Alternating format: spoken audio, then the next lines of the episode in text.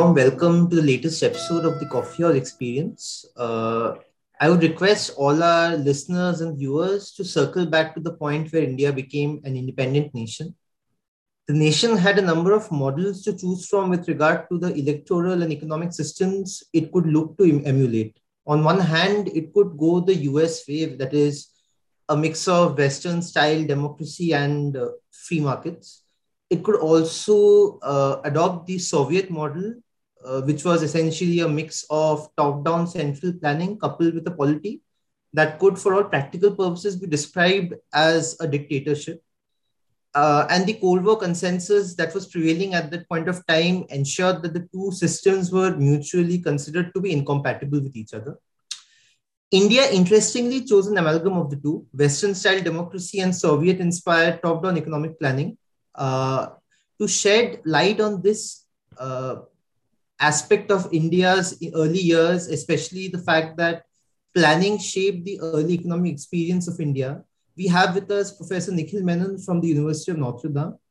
He's a historian of modern South Asia, specializing in the political and economic history of 20th century India. His research explores the histories of democracy and development in independent India. His latest book, Planning Democracy Modern India's Quest for Development, will form the basis for today's discussion. Quite expectedly, uh, one man will feature frequently in today's discussion, and that's Professor P.C. Mahalanobis, founder of the Indian Statistical Institute. Welcome, Nikhil. Thank you so much, Sanjoy, and Pratya, thank you for having me on the Coffee House Experience. Sure. It's our uh, pleasure. Just for your viewers, this is the book, uh, in case people are wondering. Great. Uh, so, as a starting point, uh, it would be great if you could probably lay out, uh, set out the lay of the land, if you will, for us, uh, especially in terms of the incentives that leaders at the helm of Indian affairs were meted with in those early years. why did they essentially choose to embrace this dichotomy, which is Western democracy versus top-down central economic planning. If you could shed some light on that.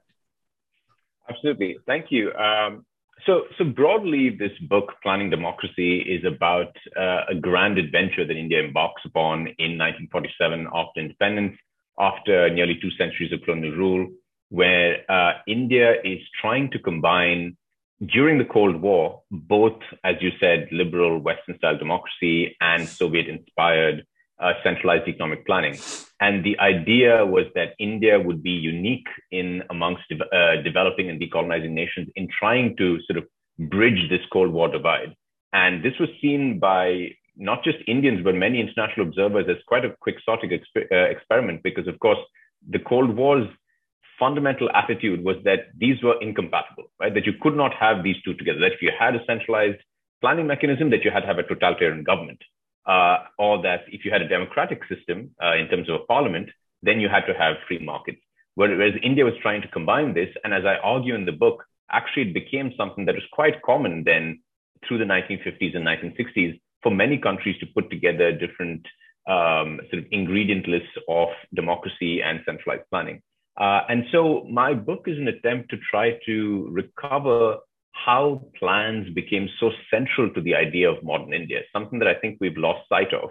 Um, yes, our economic policies have gone in a different direction, but I think that we've also forgotten how central the ideas of plans and five year plans were to the conception of modern India, how they became quite mainstream in the views of political parties of different persuasions, right? So, right from the Hindu right to the communist left, all of these political parties believed in some kind of planning. They believed in different kinds of specific policies, but all of it was was talked about in the notion in the language of planning. So I talk, I go even further back be, before independence to talk about how figures like Tagore uh, on the one hand, or Bose on the other, uh, or Nehru, or capitalists like G.D. Birla or uh, J.R.D. Tata, people we would not think of as votaries of planning, all of them were endorsing planning, right? Uh, among scientists, Visvesvaraya uh, was endorsing planning from the late 1920s.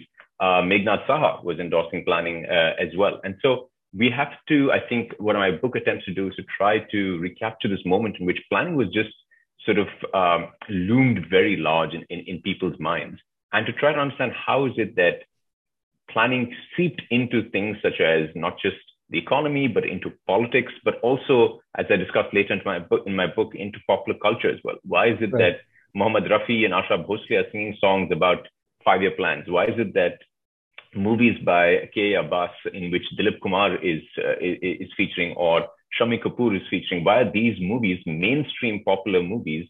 Why do they have planning themes? Why do they talk about Panchvarsha Yojanas or five-year plans in them? So in some ways, it's, it's a way to try to contend with this forgotten aspect of India's past that was quite central to India between 1947 and as recently as 2014.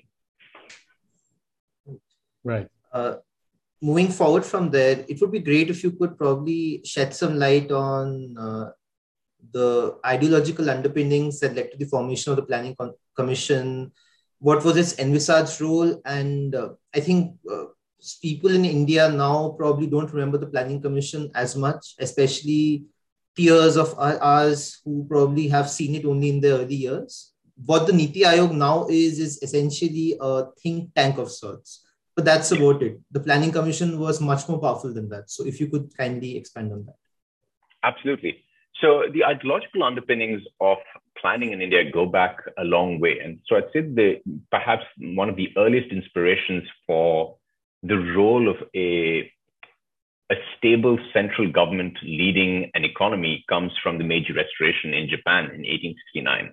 But from then onwards, you see because Meiji Restoration is an inspiration to Indians, uh, uh, you know, because it's it's one of the first Asian economies that is suddenly able to match European economies, right? It, it beats um, Russia in a war in the late 19th century, uh, in the early 20th century, and this is seen as a major achievement for an Asian uh, for an Asian economy. And the fact that an Asian economy is able to industrialize, it was the first Asian economy to industrialize, right? So with the Meiji Restoration in Japan, then in the early 20th century with uh, Russia, the Soviet Union's first five-year plans in the mid 1920s, you see again what a, uh, a sort of overwhelmingly poor uh, an agrarian country, which is what India was, uh, suddenly industrializing, right? So we have to see that to India, the models could not be, or it was not seen as realistic to look at the United States or Britain as models. One is that they were seen as our oppressors, but secondly, they were already developed and industrialized nation. So how do you leapfrog there?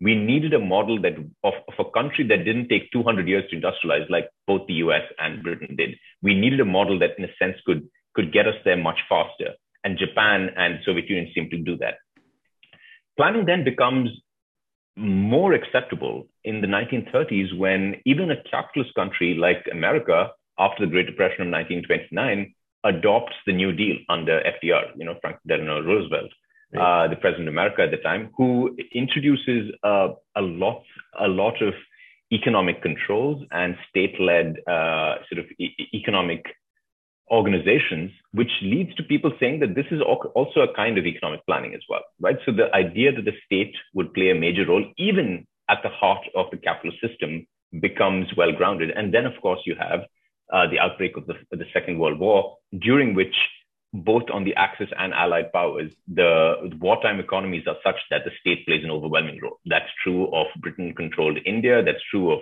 Hitler controlled Germany, fascist Italy, uh, Britain, wartime Britain under Churchill, but also FDR controlled uh, America at the time.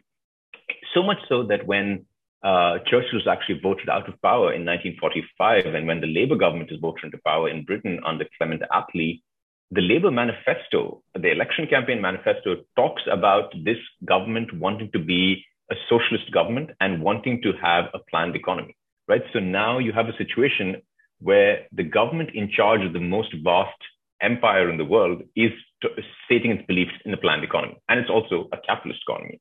So, so that's the I think the ideological underpinning in which, when the Congress Party is advocating planning in India from the late 1930s onwards, it's not seen as a uh, as a sort of uh, you know as an off the wall idea. It's not seen as coming from you know way left field. It's seen as quite a mainstream policy choice. And that's the thing that we need to, to remember today. That today, if India were to adopt five-year plans, that would be a non-mainstream pol- policy choice.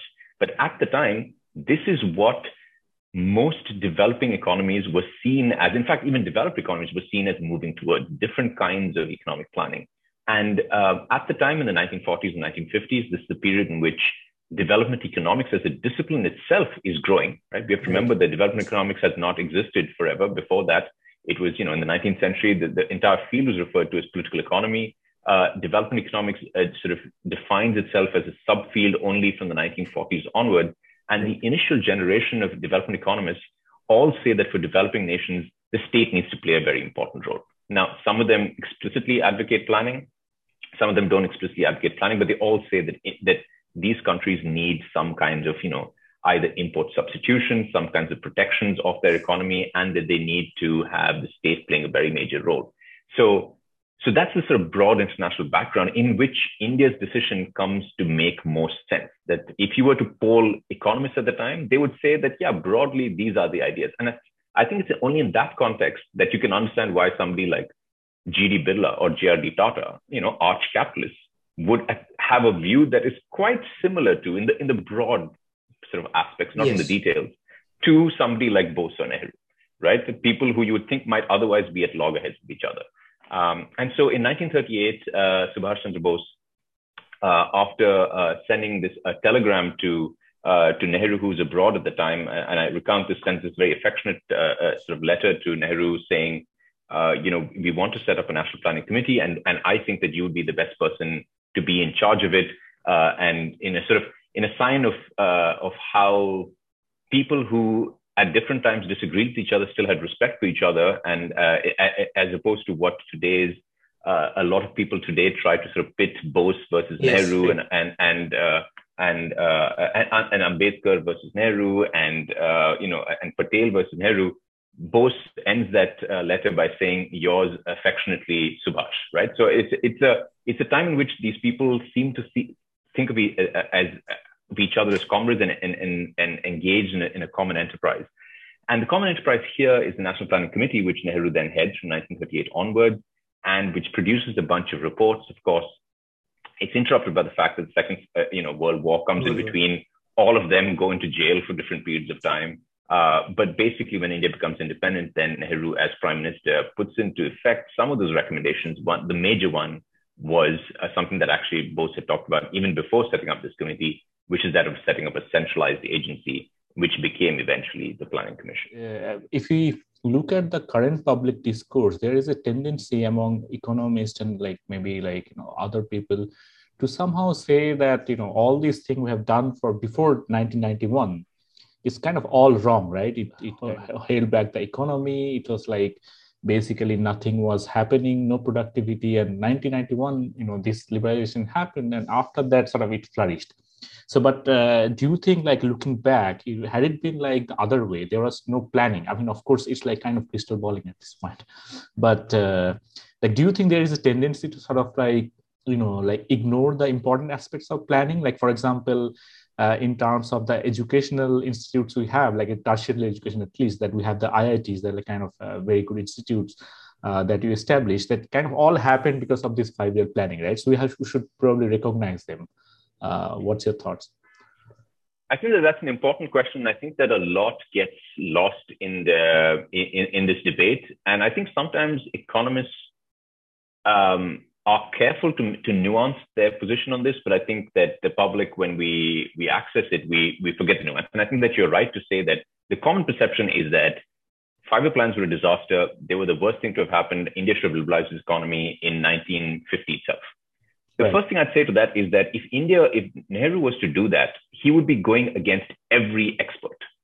Is that something that you want your prime minister to be doing? We saw what happened with demonetization when a prime minister makes a decision without any expert, you know, input. Uh, it would have been a radical decision to to do something that that no expert was suggesting, that nobody on your political opposition was recommending either that uh, was seen as in some ways almost anti-patriotic, right? Because at the time, after coming out of after 200 years of colonialism, capitalism in a sense was tainted with colonialism. That's the thing that I think a lot of us imperialism in some sense, like kind of imperialism. exactly capitalism and imperialism yeah. were twinned in the minds of Indians because capital it was an imperialist power that that was capitalist and claimed itself to be capitalist that had uh, been running the show in India. And so to adopt that very same attitude at a time in which India's you know terms of trade was so poor with Britain, to do the same thing again would have seemed sort of suicidal. Um, the other thing that I think we need to keep in mind, and I think that this is something that economists, when you when economists are having a sort of more detailed discussions about it, will admit is that, and I'd write about this in this book, is that even the people who are today associated with believing in the markets, believing in free markets, believing in liberalization, what did they believe at the time? Right? It's one thing to believe it today, but right. who are, say, two of the most famous Indian economists who believe in the free market? Manmohan Singh and Jagdish Bhagwati, right? Jagdish Bhagwati even more so. Yeah, right. Jagdish Bhagwati worked for the Planning Commission. Jagdish Bhagwati was in Oxford when the professor, P.C. Mahalanobis, showed up. Jagdish Bhagwati, in his own interview, says that he was awestruck. And when the professor asked him to be one of his boys in, in, in Delhi, he said, I was more than happy to leave my, my scholarship in Oxford and be one of the professor's boys. And he himself says that, you know, maybe one of the curse, curses that Indians had, that India had, was to have a stable of brilliant economists. And because he said that, and he says, and I quote, all of us drunk the Kool Aid at the time. We all believed in this model. So even someone who's a critic of planning today, when he was a young economist, believed in it. Manmohan Singh, similarly, from the late 1960s onwards, starts publishing papers, including in EPW, about right. how India should have a more sort of export-led model. But in the 1950s and 60s, he too, uh, he writes, uh, says that at the time, this is just the common consensus. This was the consensus view amongst almost all economists. So uh, whether it's Amartya Sen, Manmohan Singh, Jagdish Bhagwati, all of them believed in this at the time. Even today, for example, uh, Bibek Debroy, who is a very much a critic of planning, he uh, you know works for the present government, which is very much a critic of planning, uh, right. has worked with the Niti Aayog. Bibek Debroy himself, uh, in a piece in the Economic Times a few years ago, says that um, yes, we should critique planning, but maybe we should be more specific in which parts of the plans we critique. And he says that things really went bad after the mid 1960s. And actually, uh, Pratyay, like you say, he says that we have actually a lot to thank for in the 1950s and 1960s in terms of setting up higher educational institutions, he specifically mentions the establishment of, a, of an industrial base, which India did not have, but India invested in the 1950s and 60s. Uh, Niranjan Rajadhyaksha, who's you know a popular financial columnist who writes for the Mint, etc. Uh, right. He is also very much a critique. Uh, I, I, would say he would describe himself perhaps as a libertarian uh, in terms of his views on the economy, uh, but uh, certainly a liberal and he also says, you know, that uh, that the policy choices at the time were much more constrained. That it's it is hard to imagine any other prime minister at the time making a very radically different choice. And what we need to remember is that um, between 1900 and 1950, India's annual growth rate was less than one percent under colonialism. Between 1950 and 1970, it quadruples to four percent. That is a significant change, right? And so we have to give that it's due. Now, but that does not mean that we have to foreclose debates about whether within planning, could India have had a more efficient style? Could uh, the license permit Raj have been avoided in the late 1960s and 70s and 80s? Uh, could India, for example, within planning have had um, an export led model instead of an import substitution model? Because the export led model, of course, is what Japan pursued in the 1960s, South Korea pursued, Malaysia pursued, and to very different results, right? Even China from 1979 onwards uh, with Deng Xiaoping, uh, it, it sort of with plans, it, China of course still has plans, but it has an export-led model, right? So those I think debates worth having. So to say that India's plans provided something important and to say that it's hard to imagine India not choosing to plan is not the same as saying that all of those choices within planning were very good. It's just to say that we need to recover a context in which this was um, a very mainstream choice in which you it would be hard to imagine how a prime minister of a large political party at the time would have chosen uh, a route that did not have the state playing a very important role. Moving on, uh, I think it's high time we uh, focus on the man at the center of Indian planning, which is the professor himself, Professor P.C. Mahalanobis it would be great, uh, Nikhil, if you could walk us through the different facets of his personality briefly, and we could probably focus on his thrust towards uh, technocratic planning, uh, his alliances with Yojana Bhavan, setting up the ISI, his conception of the economy, etc., etc. Absolutely. Uh, so PC Mahalanobis, Prasanta Chandra Mahalanobis, is a figure who, in some ways, is one of the key characters in the early part of my book he's a figure that that I think we we as Indians ought to know much more about. He was quite simply, and I think this is forgotten. He was quite simply one of the most influential Indians of his generation. Uh, he was uh, his background is that of a sort of Bengali of cultural refinement, uh, and then trains at Presidency College, and then at Cambridge at King's College in Cambridge. Samaj as well, like the Brahmo Samaj. Yes, of course. Right? Yeah, yeah, yeah, the Brahmo Samaj background, yes. Uh, and uh, then trains at Cambridge University in physics, uh, and then on a tr- on a sort of a ship ride back during the First World War back to Calcutta, he uh chances upon the, the statistical journal Biometrika and switches to studying statistics. He became, over the course of the next few decades, a global pioneer in the study of large scale sample surveys, which he conducted through the Indian Statistical Institute, which, of course, he founded uh, in the early 1930s. Uh, by the time of the by the time of independence, Mahalanobis was celebrated as a uh, for his contributions to sample surveys. He was a fellow of the Royal Society, one of the first, you know, 10, 15 Indians to be inducted into it. Uh, and these uh, large scale sample surveys came to be used across the world from the 1950s onwards. So this is a genuine contribution made uh, through a homegrown Indian institution to something that, say, the World Bank uses uh, up to this day in, in many different countries. Um, so over the next two decades after independence, from 1950 onwards, uh, Mahalanobis would be, play a key role in India's national income account uh, assessment, which was the precursors to GDP assessments. He would play a key role in setting up the Central Statistical Organization, which we still have, a key role in setting up the National Sample Survey along with the ISI, which still we have and which still plays a very important role in assessing uh, poverty lines in India, employment in India, if and when the government releases and allows these uh, reports to be released, which is something we can come to later, the sort of suppression of National Sample Survey data. Uh, and perhaps what he's most known for and what he became most influential with is the second five year plan which was from 1956 to 61. But those five years don't really capture the, the true extent of Mahalanobis's um, footprint uh, on Indian policy, because that five year plan really became the template for the Indian economy right up till the market reforms of 1991. So, in some ways, that he is the author of India's, uh, and so you can either give him plaudits or the brickbats for India's economy in some ways from that point onwards. Um, one thing I'd like to address is, is this very common view about Mahalanobis, which is that the reason he became so influential in, in economic policy making is because of the popular view is he was friends with Nehru. And I think that that is a, and I argue in my book that that's a very, very insufficient uh, explanation. Firstly, Nehru did not have sort of chums of that sort with who he used to, you know, hang out with. Uh, this is a man who is very, very busy. Uh, and, you know, I, I think that all politicians at that level, it's hard to argue that, you know, either Prime Minister Modi or Prime Minister Nehru have friends who they sort of hang out with and therefore make decisions based on. So Mahalanobis is not a member of the Nehru family.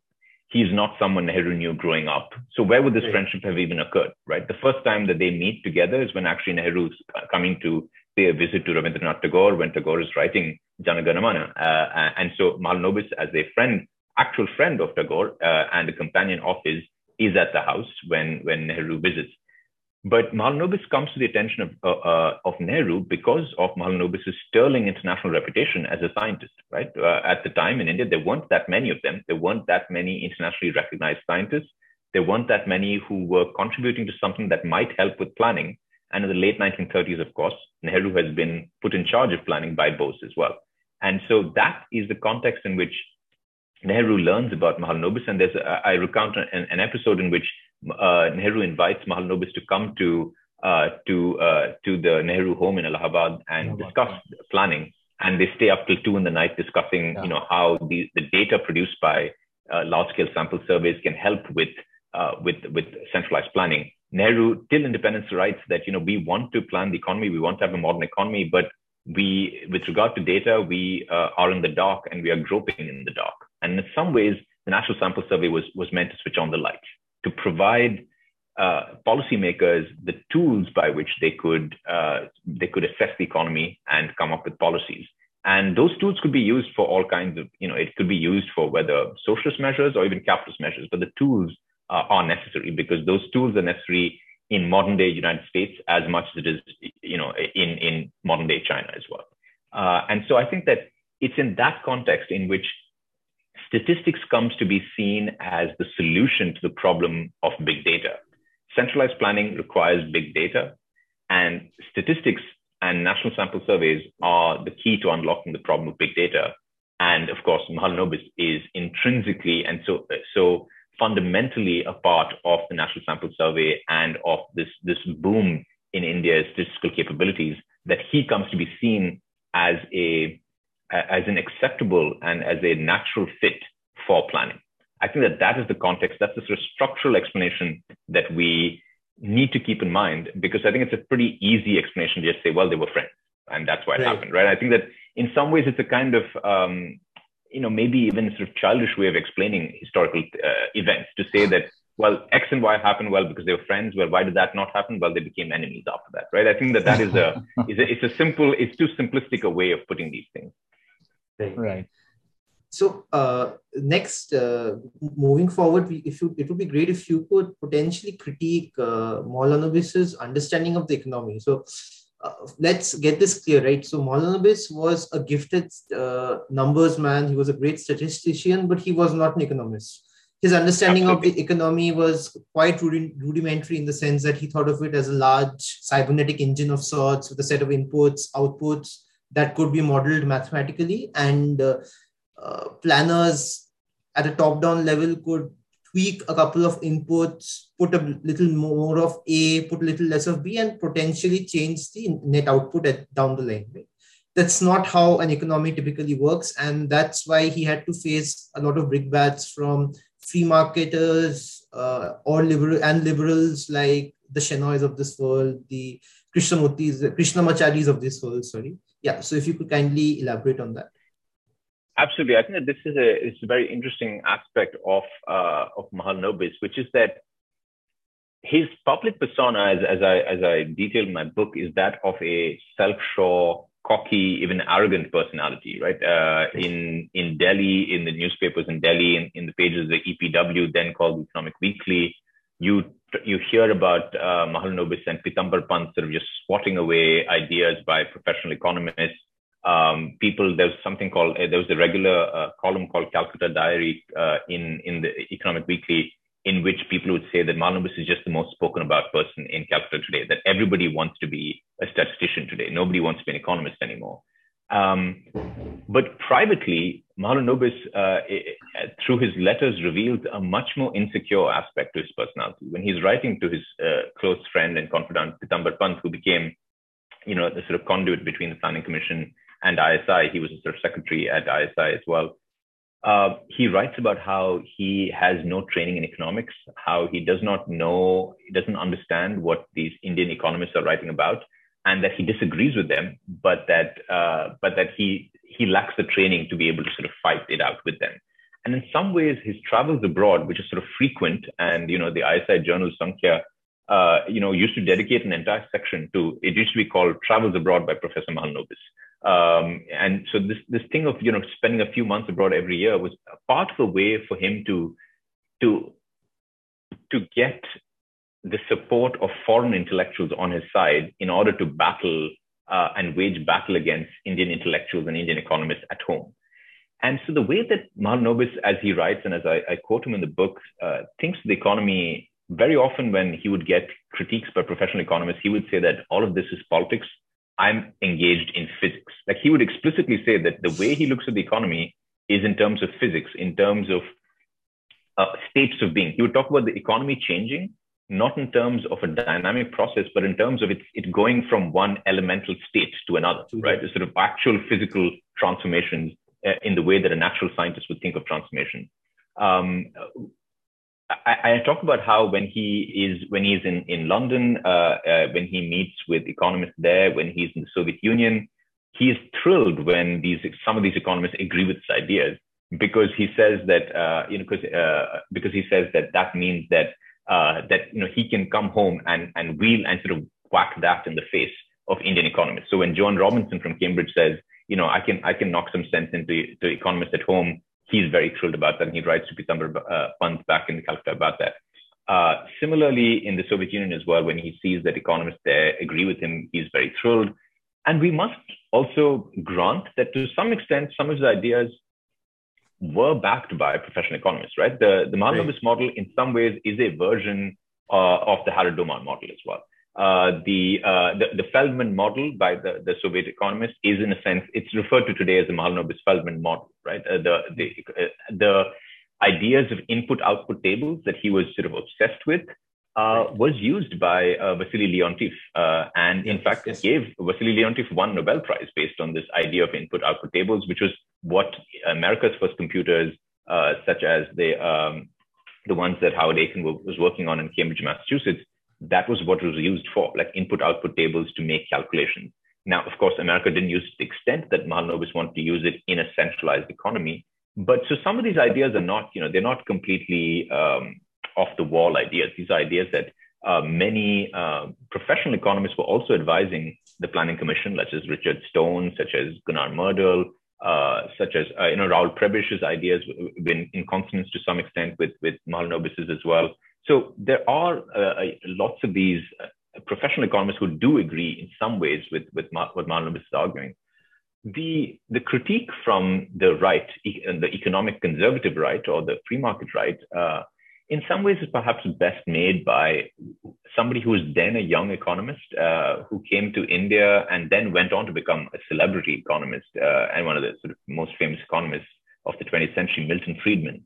Milton Friedman visits India in 1955, quickly realizes that there's no place for him here, that, that everybody disagrees with him.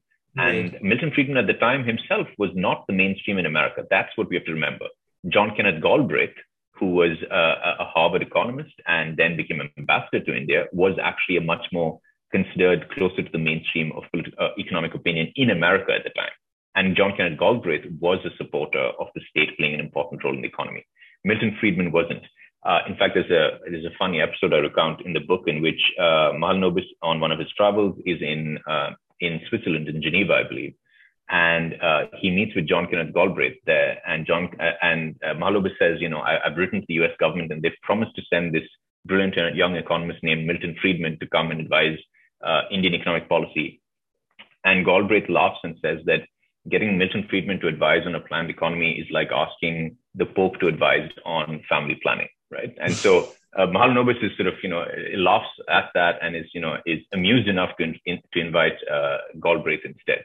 Um, so, but Milton Friedman's critique after having met Mahalanobis was that Mahalanobis was, he admitted, a brilliant man, a brilliant mathematician. And he says that there is an issue that often plagues brilliant mathematicians when they approach the economy, which is that because they have been used to, and he says, um, I'm sort of paraphrasing, he says that because gifted young mathematicians are used to solving problems at a very young age and having very clear cut solutions to them that are black and white.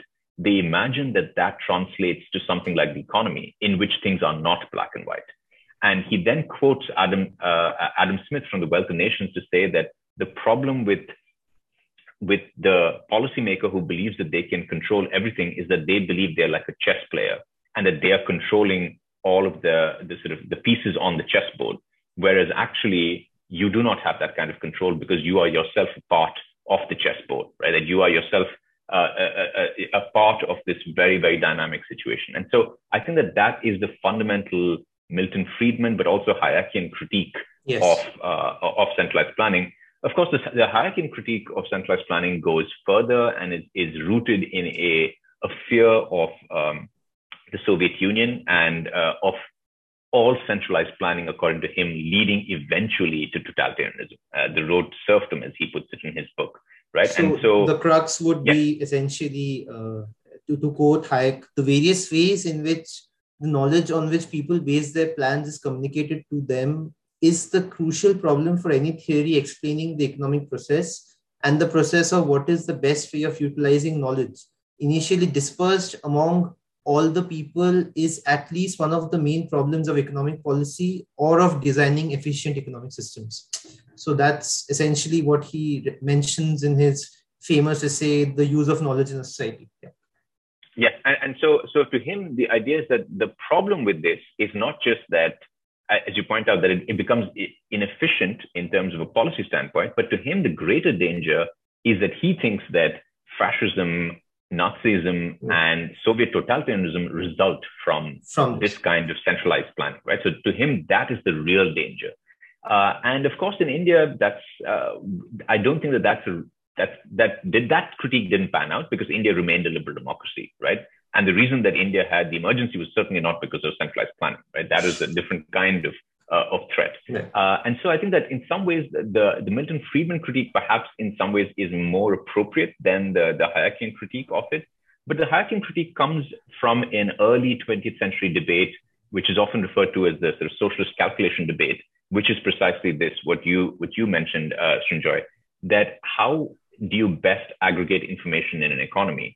And so some people like, uh, uh, you know, Austrian economist von Mises or, or uh, Hayek argued that it's impossible to aggregate enough information for a central planner to efficiently plan an economy. Uh, whereas others like Oscar Lange, uh, you know, more hmm. socialist economists argued that actually, ultimately, it's just a series of simultaneous equations, and that if you had enough information, then you could do it, and that if you could do it, it would be so much better than having a free market.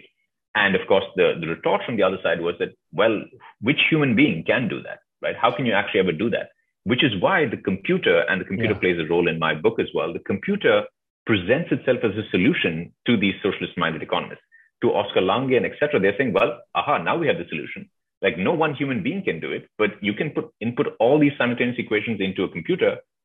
And of course, as computers then were less powerful than the phone I'm holding in my hand, it would take maybe like half an hour, but in a half an hour, you would have a solution to a very complex problem.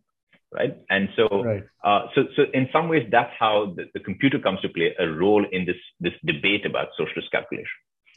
Yeah. So this is probably the right time to talk about the first Indian computer. Uh, that's probably sort of uh, resulted from all this uh, need for, you know, uh, processing the you know massive amount of data for planning. Yeah. So uh, in, in, my in the book, I, I talk about how computers come to India not through the routes that we we would we would commonly associate with it. Uh, I, I, I I argue that we think of the 1980s as the period in which India sort of you know becomes undergoes a computer revolution. Uh, Rajiv Gandhi is considered the sort of you know Mr. Computer. Right. Whereas actually that that is a distinction that should go to Mahalanobis and, and the Indian yeah. Statistical Institute. Uh, and TIFR, of course, uh, builds India's first, you know, you know, digital advanced uh, domestic made computer. But the first computer, digital computers to be operated in India are both uh, at the ISI campus in Baranagar in, in uh, outside Calcutta. And uh, these are actually two of the first uh, outside of Japan. No other Asian country had digital computers at the time. That, that's JUSI, right? It's called JUSI, right? ECJU. No, that's the that's the that's the Jadavpur one. Uh, okay. That's the Jadavpur one, which is actually what came up in the late 1950s. But before that, the mm. HEC 2M, the Hollerith Electronic Computer 2M, was the first digital computer to be used on Indian soil, and the second one was the Ural, which came from the Soviet Union. So both of which were housed both of which were housed in, on, in air-conditioned units on ISI's campus. Yeah. Uh, the Jadavpur one, the JSUI comes up later. Um, uh, but that, but the JSUI comes up after the TIFR is developed in Bombay. Hmm. So both these first computers are brought to India by Mahalanobis. Mahalanobis spearheads this mission, and they're brought to India, um, paid for by the government of India, but housed on, on ISI's campus. Mahalanobis insists that the government of India should own them, but they'll be operated by ISI. Uh, and they're brought using the argument that India needs to develop its economy. India has a centralized planning economy. The planning economy needs to crunch numbers because of big data, and the computers are necessary for it. Every other country to which the computer first comes, whether it is in the countries of its origin, like Britain or America or Japan or Germany, all the other countries that are using it are using it primarily for defense purposes, to calculate ballistic ranges, etc. Whereas India is actually making a very different argument, and which is why India is actually going hand in hand to these aid agencies and saying, and Mahalanobis is on this petitionary cause for years and years, writing to different aid agencies saying, can you help us with this? We're not trying to use it for military purposes, but we're trying to use it for development purposes. Uh, and so I, I, chart the story of these two different computers coming to India uh, about how India, you know, these computers cost a million dollars. I mean, it's hard to believe, but one computer which has the, the capability less than of the laptops on which we're having this conversation. Mm-hmm. But those cost a million dollars and a million dollars in the 1950s, right? At a time when India's forex, forex and exchange reserves were very low. So it, it was a big deal to even convince the Indian government that India should invest in them. And the Indian government actually said, we can't actually invest in it. So what we will do is we will make it an official request to the UN, to other aid agencies, so they can pay for it, for India to get it as part of a sort of aid package.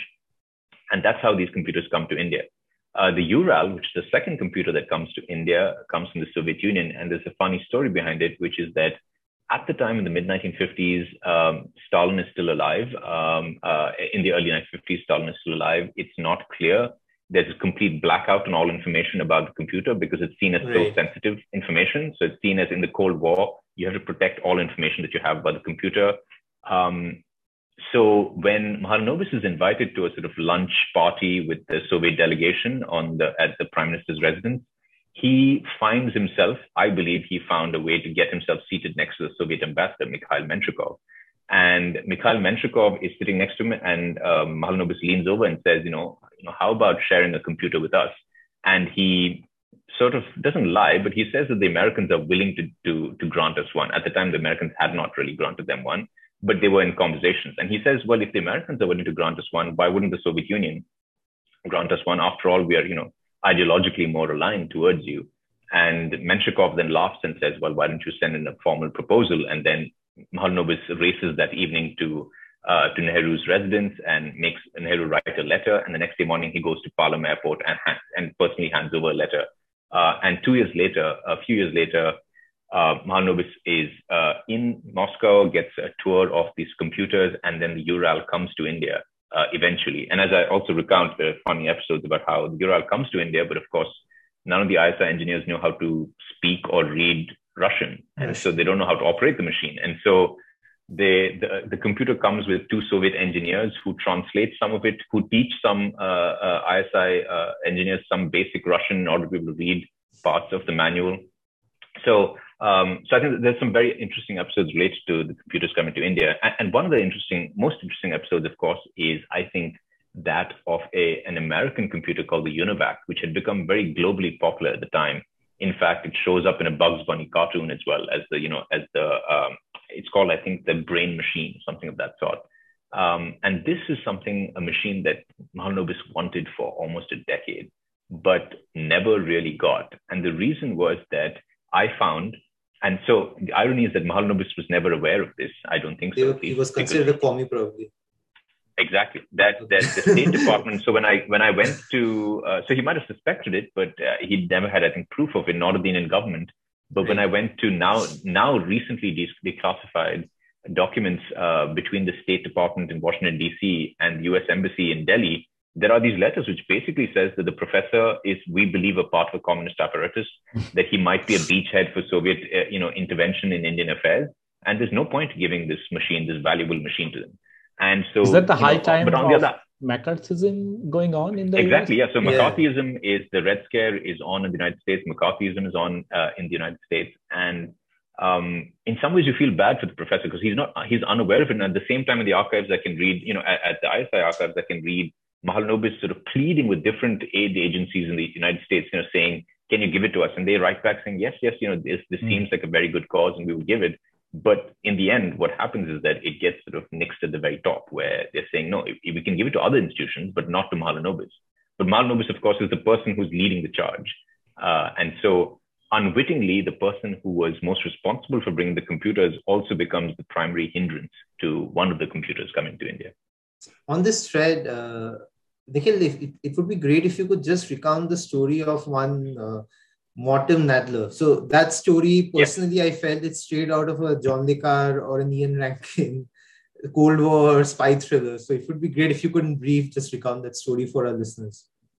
Absolutely. Um, in fact, uh, Mortimer Nadler himself says of his own life that it began to resemble that uh, a John le Carre spy thriller. Oh. So Mortimer Nadler was a um, a young Jewish boy from Brooklyn who had since moved to work uh, on radar systems in Chicago. Um, but he was a, I mean, I say but because it was not approved of at the time. He was a young communist uh, and was part of the U.S. Communist Party in the 19 in the in the late 1930s uh, and early 1940s. He decides because he's an idealistic young communist and he believes that he is not able to proceed in his career because of his ideological leanings. He decides to move uh, behind the Iron Curtain to, you know, the promised Soviet land. And so he tells his parents that he's going to go and do a PhD at the Sorbonne in Paris, but actually he goes to Paris and then takes a flight to Czechoslovakia uh, to work, you know, in a in a communist country. Uh, and there he he uh, becomes a, an expert in as the, the, early generation of experts in uh, in in studying computers and working on computers. Uh, and his life uh, really be, becomes this this quite amazing spy thriller because once he once it becomes clear that he's gone to the Soviets, uh, he's writing letters to his parents, but his mother is passing on those letters to the FBI. Uh, Morton Nadler is not aware of this, but his mother's passing it on to his FBI. His father disapproves of his mother doing it, but his rabbi approves. Uh, his mother's rabbi approves of it. Uh, so J. Edgar Hoover is getting all these letters that are coming from this person because America now thinks of him as uh, a traitor, as potentially a traitor, as you know, as, as passing on American radar secrets.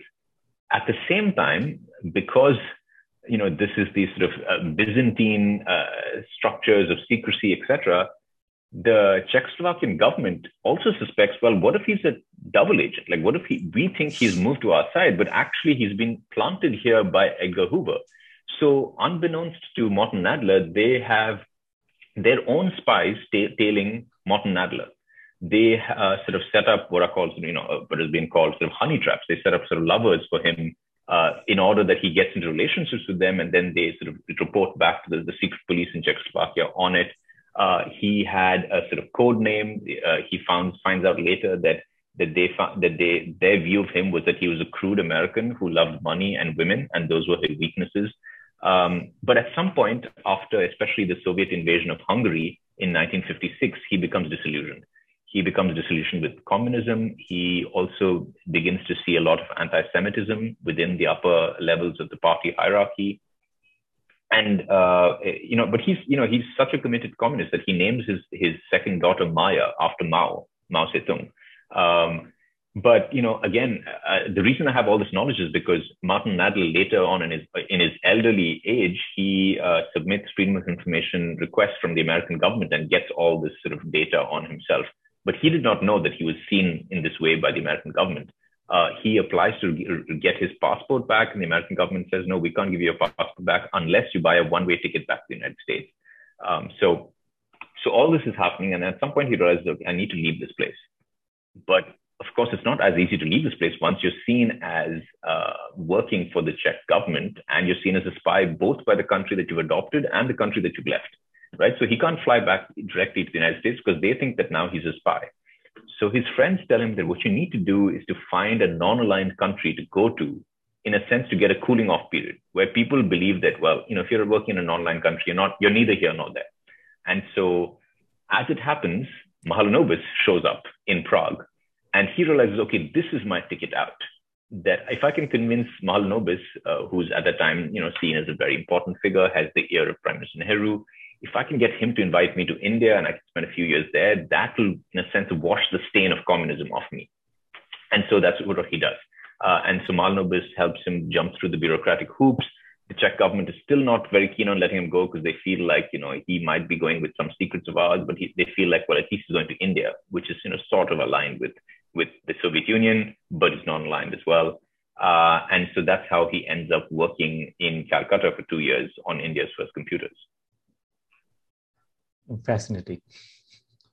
Uh, yeah. One segment that we definitely should discuss is the fact that uh, Nehruvianism that at that point of time entailed the invocation of a number of popular icons and figures to kind of drive plan consciousness among the people. As you have so yeah. adroitly described in your book, uh, they wanted to have this clean demarcation between planning in a communist country versus planning in a democratic country. Although the plans would be uh, framed by those people at the top. All the citizens should be given an impression that they are integral cogs in the wheel that makes this plan reach fruition. So, if you could probably discuss a couple of those initiatives in brief details, that would be great.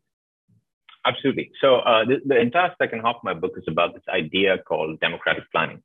And democratic planning was the idea that that, that, that Indian five year plans were and had to be different from communist five year plans, that, they, uh, that there was this mixture of idealism uh, about democracy and popular participation, but also a realistic understanding that um, Indian Indian plans just could not succeed if Indian citizens did not voluntarily participate in it. That the Indian state apparatus, that Indian state capacity was just such that it could not uh, succeed in quite the same way unless there was some kind of plan consciousness. That's the term right. they use.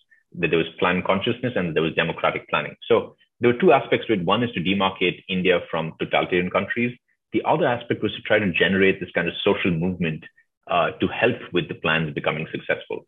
Um, and uh, the examples of the ways in which the Indian government went about it, and it's quite extraordinary the amount of effort and money and time that was put into it.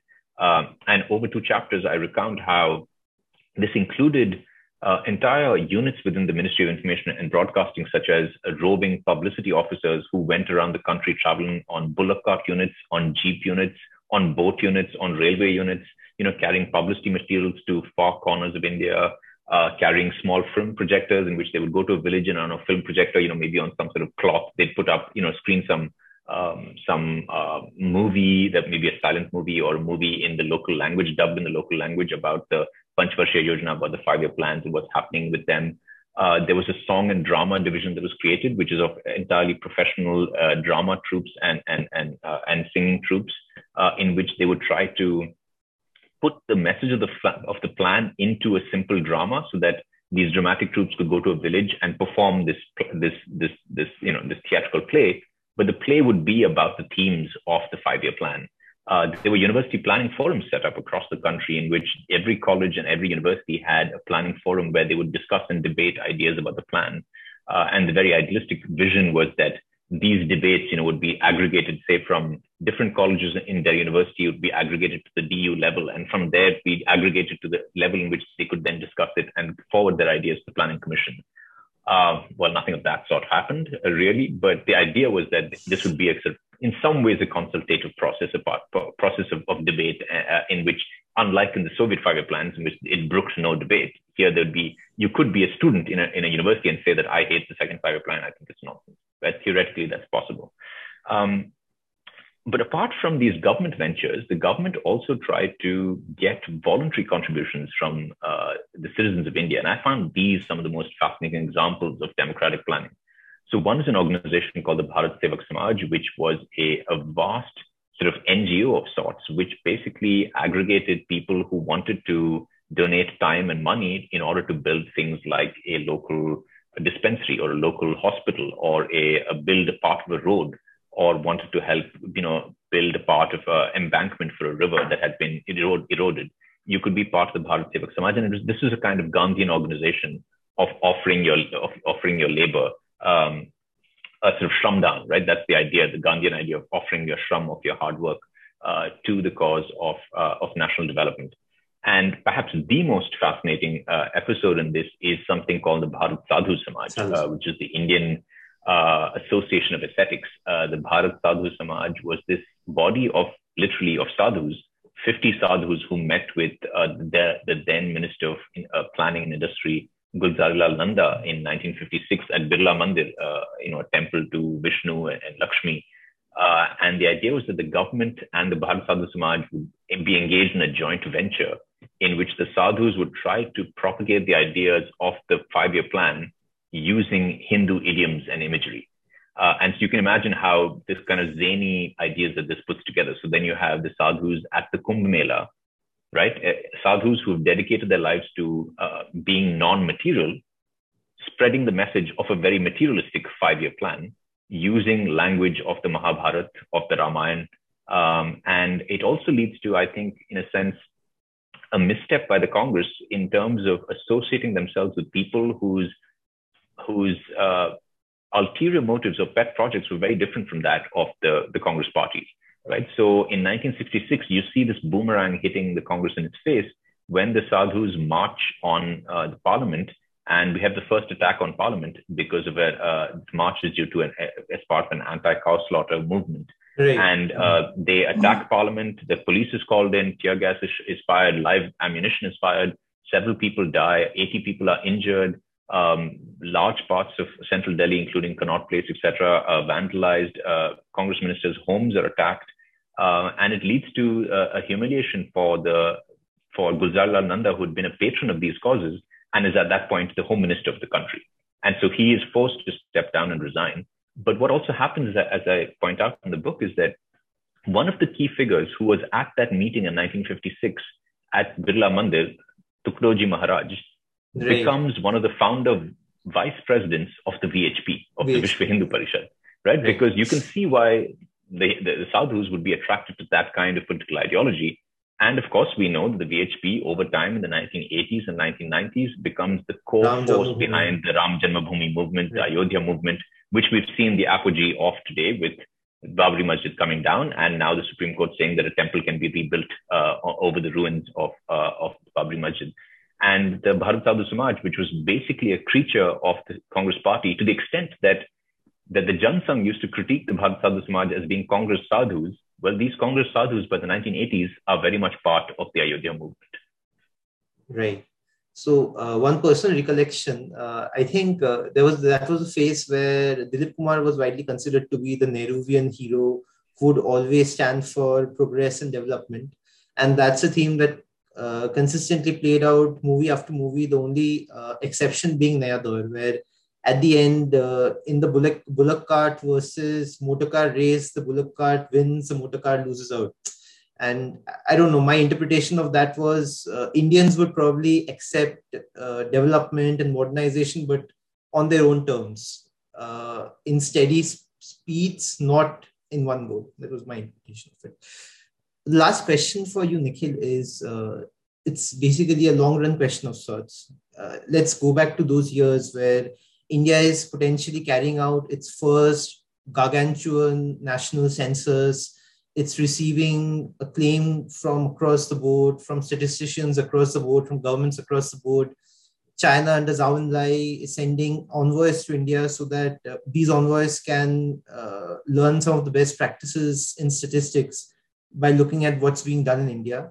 Cut to 2019, where uh, the government, before the impending Lok Sabha election, stops the release of a particular data set which lists the jobs data over the years, and that data is quite unsavory to towards the government's achievements, and uh, that has a number of uh, experts in India and abroad question the independence of India's statistical bodies. So this is uh, quite a huge contrast, right? From being at the forefront of statistical planning and at the forefront of data systems to being a country where the basic premise or the basic foundation underlying these data systems is being questioned. If you could, could you uh, profess a couple of uh, reasons why you feel this change happened? Yeah, I think that some of it has to do with I, do not think that it has to do with a change in economic ideology necessary. I think that you can okay. have an advanced capitalist system and have very good, you know, data system. In fact, that is what capitalist economists, economists who believe in the market, argue for. That is what exactly. say advanced economies, advanced capitalist economies like Britain and America uh, and the United States strive for. Right? That it's not as if because they have they are advanced capitalist economies that they therefore say we don't need good data. In fact, having good data, a timely series of data, and transparent data that outsiders outside the government can can inspect and use for their research is seen as part of having a robust digital infrastructure. Now, India, despite not being an advanced economy, had that, and that was why it was seen by economists and statisticians across the world as a real jewel in, in India's sort of you know social scientific crown it is it was hailed by statisticians at the time, like Edward Deming, as uh, as he put it, as where Mahalanobis and India led, the rest of the world followed. Uh, Nobel Prize winning economist Angus Deaton has talked about how India really was one of the leaders uh, in this exercise, and that the rest of the world really, including the the the World Bank uh, uh, surveys today, use a lot a lot of what uh, the ISI and Mahalanobis pioneered in Calcutta, and then in India with the National Sample Survey it's been uh, something that other economists, you know, ranging from uh, planning commission economists like Abhijit Sen or uh, you know JNU economists to MIT economists, Abhijit Banerjee, uh, a range of economists across different ideological persuasions have, have said that this was a signal achievement for post-colonial India and that this is being steadily deteriorated over the last five or six years. So right. I don't think that I don't think that the deterioration is necessarily because India liberalized its economy. Like that's not the reason why. I think that what is happening is that good data, as I write in my book, is not always good politics, and there is uh, it, there is an embarrassment for the government when the government government's own figures shows that the economy is not doing nearly as well as the government's leaders are saying. And so the, the, the report that you said was suppressed in 2019 was a National Sample Survey report from 2017, 2018 that said that unemployment was at a 40 year high, right? Mm-hmm. And that was going into a general election in 2019. And so you can see why. I'm not, I'm not saying that that's justified, not at all, but you can comprehend why the incentives play such that a government might want to suppress it and say that actually there's problems with the, you know, with the methodology of it. Uh, after that, there's been other uh, surveys that were conducted by the government, such as household consumption survey that has been discontinued by the government. Again, when the, the findings were leaked, it was found that it was uh, household con- uh, consumption uh, had been seen to have dropped to a 30 year low. Uh, again, something that's not flattering to the government. So I think that what's happening is, and again, many governments in the past have intervened in different ways. But what we see now is a is a sort of is a is is an inflection point in which this kind of data is being steadily uh, degraded and uh, and when it is appropriate for the government or when it is it shows government in a flashing light, they're they're willing to release it, but otherwise they're willing to suppress it. Um, and I think that it, the reason for that is that it's part and parcel of this government's larger attitude towards experts and expertise. You might disagree with Nehruvian economic policies. You might say that, and, and you might have a good argument to make that many wrong decisions were made. But I think that you would have to admit that Nehru was deferring to professional expertise. B.R. Shenoy, who disagreed with Nehru's plans, was still on the panel of experts that Nehru sent the second five-year plan draft to. And, and, the, and B.R. Shenoy, therefore, uh, you know, submitted a note of dissent. But he was one out of 21 who dissented. 20 other economists said that it was the right way to move forward. And so I think that what you see today is that, and we see this, you know, across the board. It's not just in economics. It's in, uh, we've seen with in the last five years, two central banks, uh, central bankers, uh, heads of the RBI have resigned due to differences of opinion, perceived differences of opinion with the government. Uh, you know, Raghuram Rajan, Urjit Patel. We've seen uh, an entire university being demonized, JNU, uh, my alma mater. Uh, the jailing of critics of government who are who are who are intellectuals. We've seen that we now don't have firm baselines for poverty assessments, despite the government claiming that it has made these record uh, achievements in poverty alleviation. This is something that one of the leaders in, in studying global poverty, Martin Ravallion of the Center of Global Development, has, has talked about that India basically, you can't say that India has not done it, but you can't say that India has done it either because we just don't have the data. Like, on what basis can you make this claim? Uh, and so these, you know, criticisms are not just from me. I mean, these criticisms come from people who are uh, who have a lot more, uh, you know, professional expertise in these uh, in these fields. Uh, but also, again, like I said, uh, whether it's universities, whether it's independent intellectuals, whether it is uh, in my own field in history, you see with the Indian Council of Historical Research a, very open agenda to uh, to make uh, Indian history fit Hindu nationalist themes. and so we, I think that this is a more generalized um, attack on on experts, technocrats, and expertise. this is a government that is either very suspicious of experts who they think of as you know anglicized, deracinated intellectuals who not don't have the pulse of the people, or they're outrightly um, dismissive of them, or they outrightly denigrate them. Right? I mean, famously, uh, you know, Prime Minister Modi said, you know, we believe in hard work, not Harvard. Of course, you know, I don't see them as necessarily being in any tension with each other. You can be a hardworking a graduate of Harvard as well. Um, but you know, I mean, so I think that that this is generally a, a, a more widespread phenomenon that you see across different fields, uh, across uh, in intellectual subdisciplines in India, that the government is not uh, is not comfortable with uh, with independent-minded uh, intellectuals. And I think the most cataclysmic uh, example of that, as I mentioned before, was demonetization. I mean, can you imagine any country of comparable size? Of course, there are not many countries of comparable size, but any country um, making such a monumental decision based on not not having the professional opinion of even one economist. Economist. Right? Uh, I, I, mean, not a single economist has raised a hand and said we would we would have you know recommended the way that this was carried out. uh, but it was carried out. And in fact, you know, the prime minister often taunt, you know, touts this as one of the as one of the best features of his policies, which is that it's not corrupted by these by these, you know, these uh, foreign educated, these anglicized intellectuals yeah. who are part of the establishment from before. So I think that yes, I think that there is a there is a danger to excessive technocratism. There is a danger to people like Mahalanobis getting excessive powers.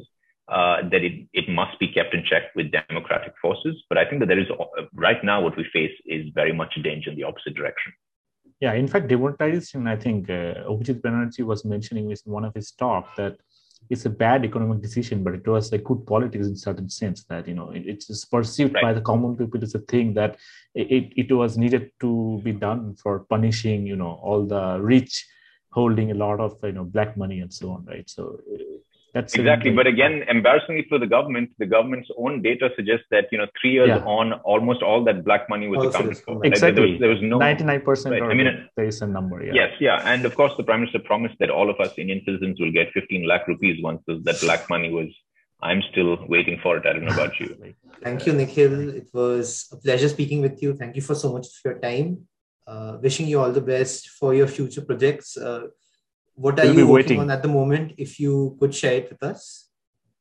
Uh, right now, I am. Uh, I'd, I'd, rather keep it to myself because it's just very much in its okay, sure. stages, and so no I'm worries. traveling soon to India uh, to work at the archives. But it's uh, okay. it's so it's so much in its infancy that it would be uh, premature of me to to say anything yeah. about it. So let's see where it takes.